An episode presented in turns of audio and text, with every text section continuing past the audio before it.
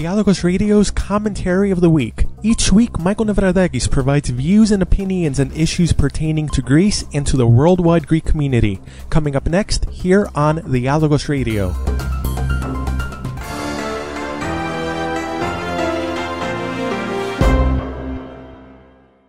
The first time leftist government in Greece did it again, having promised prior to its initial election last year that it would go after Greece's oligarch media owners. The government recently passed a law which, it claims, will put an end to 26 years of anarchy in Greece's television landscape. There is, however, a problem. This new law and a television licensing bid that the Greek government has recently announced and made such a big deal of will not put an end to the so-called anarchy. It will not go after the oligarchs and media mavens. It will not restore order in the television landscape. Instead, what this new law will do is concentrate even more media power in the hands of the few, while giving the government a tremendous amount of power and control over the media landscape. This is a law that will also set a dangerous precedent which could then be expanded to Greece's local television stations, to the radio landscape, and to the internet. The Greek government bases its claims regarding the number of national television stations that can be licensed on an anonymous made-to-order study study produced by the European University of Florence, Italy. This study supposedly finds that there is room for only four privately owned television stations to be licensed, while two additional national television frequencies are reserved for the state broadcasting company. Supposedly, only two frequencies can be allocated to national privately owned television stations, with two HD stations broadcasting per frequency. This, despite the fact that in Greece and most countries around the world, most stations continue to broadcast over the air in standard definition, which would also allow many more stations to fit on each digital frequency. There is a claim that this study foresees the future reduction of the number of available television frequencies, which will be reallocated for the use of 5G mobile telephony, while the government also claims that this small number of national licenses will ensure that the television stations that will be licensed will be economically viable. Many questions arise based on this study and the government's claims, as well as some conclusions. The small number of national television licenses which will be auctioned off in Greece will push the price of each of those licenses upwards. Who has the deep pockets that will be needed in order to purchase these licenses, however? Might it perhaps be the same oligarchs which the government claims it is going after? Supposedly, digital broadcasting technology permits more television stations to broadcast utilizing fewer frequencies. And indeed, in practically every other country in the world where digital broadcasting has been introduced, the number of free over the air television stations has increased. In London, five analog television stations became over 40 digital television stations. In New York City, approximately 15 analog television stations have become over 50 digital television stations, despite the fact that in the United States, the television spectrum has already been reduced to make room for the future needs of mobile telephony. But the best example of all comes from Italy, where in every city, every television frequency on both the UHF and VHF bands has been licensed to a digital service provider, leading to a situation where hundreds of television stations are available freely and over the air in cities such as Rome and Milan. How is it possible for so many frequencies to be in use and for so many stations to fit on the airwaves in these countries, but in Greece there is a question of interference and a supposed lack of available frequencies? Why is it that the study completed by the European University of Florence just so happens to make the same claim that Syriza was making almost a year ago, last spring, that only four national television stations can be licensed, where were the government's claims previously coming from if this study didn't exist at the time? Might it be that this study was tailored to the government's wishes and not the other way around? And is it also true that the frequency plan that was prepared by the European University in Florence further reduced the available number of television frequencies by allocating to Greece's neighbors all potential frequencies which would be disputed between Greece and these neighboring countries? In other words, is the Greek government preparing to do to the television landscape what it has already done to the Aegean Sea by bringing in NATO forces? The government claims that the small number of national television stations that would be licensed will ensure the economic viability of these stations during a time of economic difficulty and crisis. This, of course, ignores the example of many other supposedly wealthier European countries such as Germany and Switzerland, where even with a limited number of privately owned television stations, there have been high profile television television bankruptcies in recent years. Furthermore, this claim seems to serve as a tacit admission on the part of the Syriza-led government that the Greek economy has no chance of improving under its governance, despite their big words about bringing growth to Greece, growth which however never materializes. Of course, there is not one word about declaring a new licensing bid for new digital network broadcast providers that would end the current monopoly of Digea, the digital network provider which is jointly owned by the same owners of Greece's largest private broadcasters, which the government claims it is going after. And isn't it true that the auctioning off of Greece's television licenses is an obligation that the Syriza-led Greek government agreed to as part of the third memorandum agreement with the so-called Troika this past summer? Is it not also true that the 47-page austerity proposal with Syriza, under the watch of the then finance minister Yanis Varoufakis, had indeed proposed auctioning off the licenses? As if all of this was not enough, however, this licensing bid does not foresee any criteria regarding the quality of the programming the licensed broadcasters will provide, and this licensing bid will be directly overseen by the Greek government, completely bypassing Greece's independent regulatory agencies for the licensing of broadcasters and the management of the radio spectrum. This is not only unconstitutional and in violation of Greek law and recent decisions of the Council of State, Greece's highest court, but it is also in violation of European Union broadcasting law, which requires that the licensing of radio and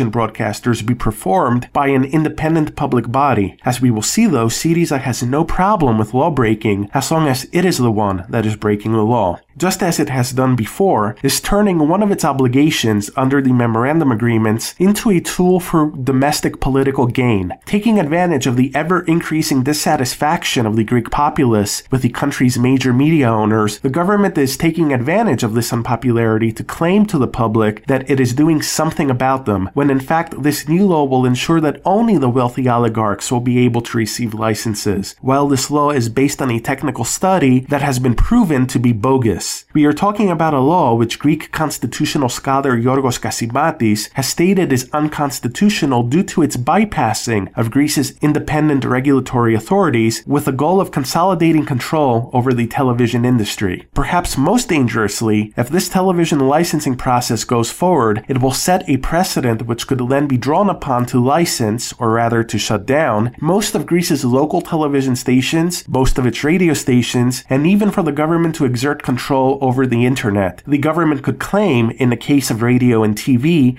a supposedly limited number of available frequencies and auction off the few remaining frequencies. Indeed, Greece's communications minister has already announced a forthcoming radio licensing bid, so if our listeners in Greece soon lose our broadcasts, this will be the reason why. But that's not all. The government, through its official spokeswoman Olga Gerovassili, the Hillary Clinton of Greece, has announced the forthcoming drafting of legislation which has, as its goal the quote, restoration of order on the internet. You might be aware of how some other countries, such as China and Turkey, have also quote, restored order on the internet by banning thousands of websites on a national level. And while the Greek government is issuing lessons in law and order, it chooses to ignore, selectively, its own illegalities in the media landscape. One such example is that of Syriza's own radio station, Sto Kokkino 105.5 FM in Athens. This radio station station first went on the air in December of 2005 without any license or legal standing. It broadcast in place of a station by the name of Energy, which had been on the air on that frequency until 2001, had been shut down by force along with 65 other radio stations in one night by Greece's then government after more bogus claims that these stations were causing interference to frequencies used for aviation, while in 2004, this radio station returned to the airwaves illegally. Sto Kokkino took over Energy's frequency and continued to operate illegally and was even shut down by Greece's regulatory authorities on at least one occasion in 2006 for broadcasting illegally. However, a law passed by the conservative New Democracy government in 2007 legalized all radio stations which were operated by a political party which was represented in parliament and exempted these stations from licensing. As a result, a ridiculous law passed by a corrupt conservative government legalized the previously illegal Syriza owned radio station. Claims that more radio stations would create harmful and dangerous interference were apparently forgotten. And while everyone has been talking about this new television licensing law in Greece and how the government is supposedly going after the media mavens, what seemed to go unnoticed was a paragraph that was inserted in another law that was recently passed, which allowed Greece's local radio stations to broadcast on a regional level. This might sound good until we consider that due to the economic crisis, most of Greece's radio stations are not in a position at this time to invest in new equipment and expand their network, especially if they do not know if they will even be licensed.